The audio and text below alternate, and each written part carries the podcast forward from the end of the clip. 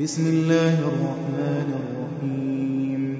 والتين والزيتون وطور سينين. وهذا البلد الأمين.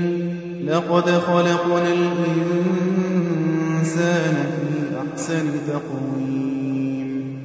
ثم رددناه أسفل سافلين. إلا الذين آمنوا